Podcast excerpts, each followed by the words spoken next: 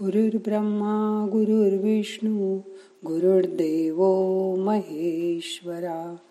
गुरु साक्षात परब्रह्म तस्मै श्री गुरवे नमहा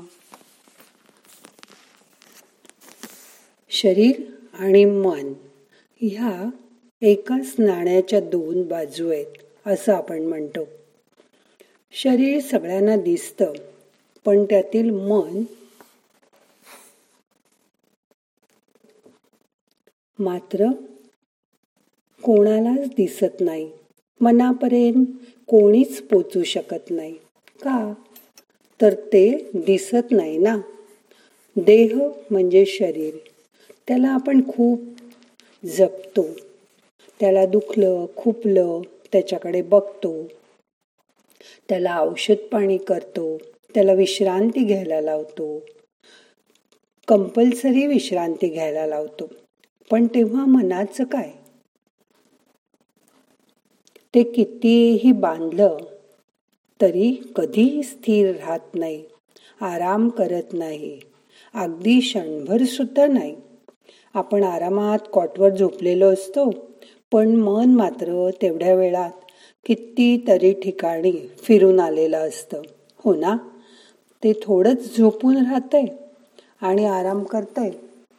आपल्या एखाद्या चांगल्या गोष्टीसाठी सुद्धा ते आपल्या बरोबर असतच असं नाही.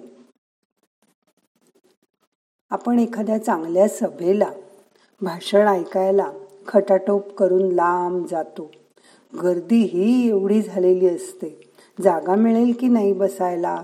त्याचं टेन्शन लांब बसलं तर नीट ऐकू येईल की नाही? असं मनात वाटत असतं.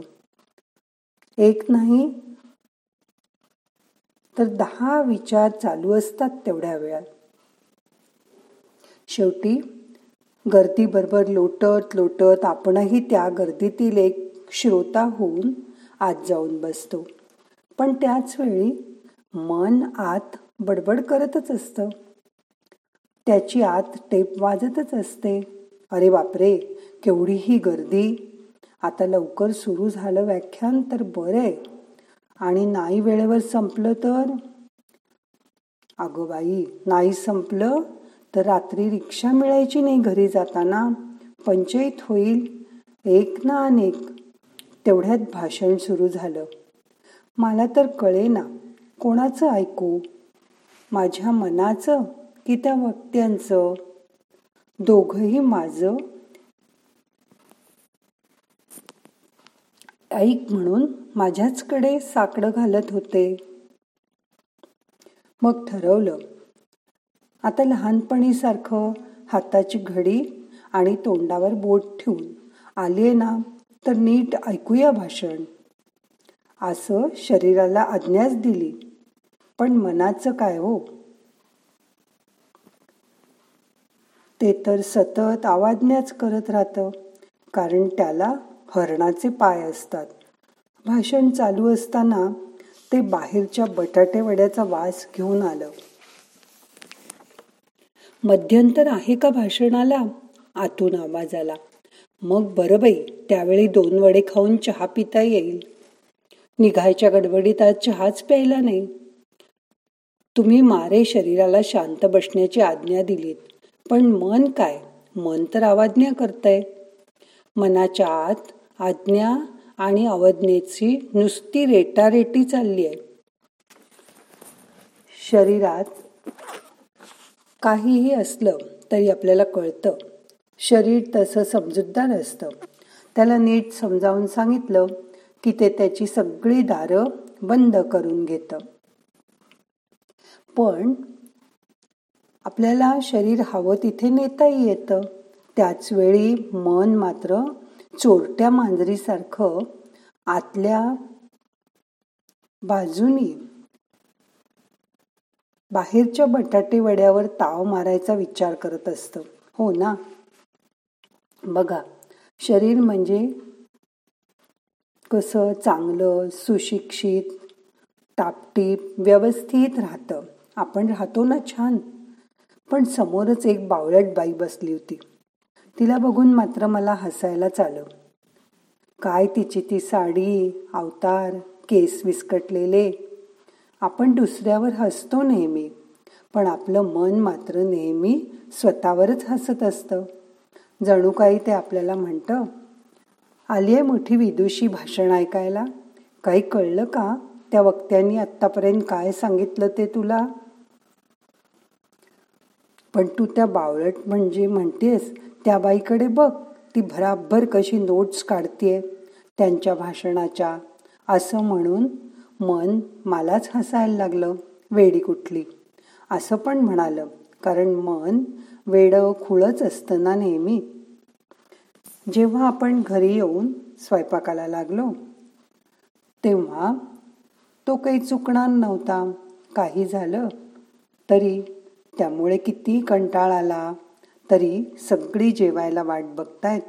मग स्वयंपाक करायलाच हवा. पण त्याच वेळी बघा मन विचारात त्या भाषणानंतरच्या निवेदिकेच्या कवितेचेच विचार करत होतं. किती सुंदर संक्षिप्त सांगितलं तिने भाषणाचा गोषवारा. तेवढ्यात मन तिच्याकडे जाऊन ती कविता आठवून सुद्धा आलं. पण किती भटकतं हे आपलं मन. हो ना? जणू काही रानोमाळ भटकत असतं. मनावर कुठला आलाय आपला ताबा? आज सेकंड सॅटरडे शनिवार. सगळ्यांना सुट्टी. म्हणून आज सगळं घर आवरून टाकूया असं ठरवलं. आज कपाट काढलं आवरायला. त्यातील कपडे आवरता आवरता सगळं बाहेर काढलं. हा पसारा झाला. त्या कपड्यांच्या खाली एक छानशी पेटी दिसली. अगं बाई ह्यात काय आहे? पाहते. तो कॉलेजमधील मैत्रिणींचे फोटो छोट्या छोट्या चिठ्ठ्या त्या कधी काळी मासिकात छापून आलेली कविता एक मोरपीस कॉलेजच्या मित्रांनी दिलेली बकुळीची फुलं रुमाल केवढा तो खजिनाच सापडला जणू. मी तर त्यात हरवूनच गेले. तेवढ्यात बाहेर कोणीतरी आलं. बाहेरून हाक आल्यावर सगळं भराभर आत लोटलं आणि पटकन कपाटाचं दार लावून बंद केलं. पण मन मात्र जुन्या आठवणीतच दंग होतं. बाहेर जाऊन बसले सवयीने चहापाणी केलं. पण मन मात्र जुन्या आठवणीतनं अजून बाहेरच आलं नव्हतं.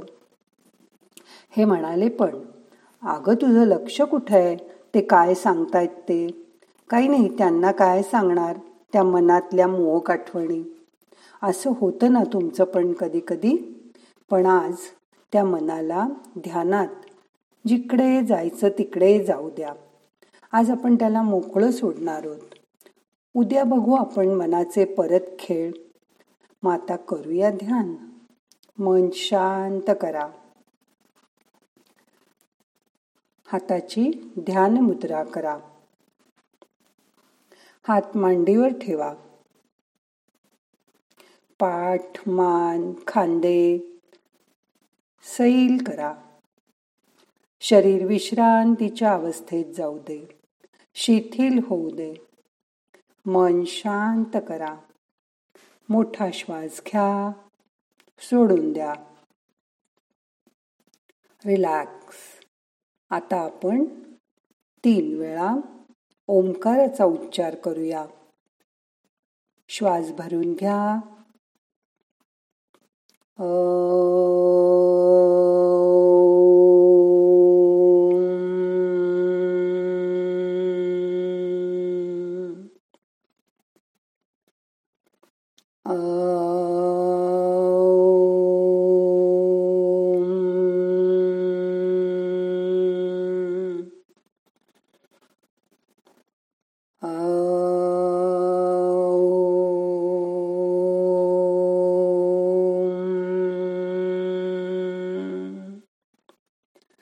मनाला त्या ओंकाराच्या नादाशी जोडून टाका. मन सैल करा. मनात कुठलेही विचार असू दे त्याच्याकडे नुसतं बघा. मनात येणारे विचार येतील आणि निघून जातील. त्याच्यावर फार विचार करू नका. मनाला जायचं तिकडे जाऊ दे. त्याला रिकाम करा. रिलॅक्स करा. आणि आता ह्याच्या पुढे दहा मिनटं असं शांत बसा. रिलॅक्स व्हा. नाहम करता हरिक करता हरिक करता हि केवलम. ओम शांती शांती शांती.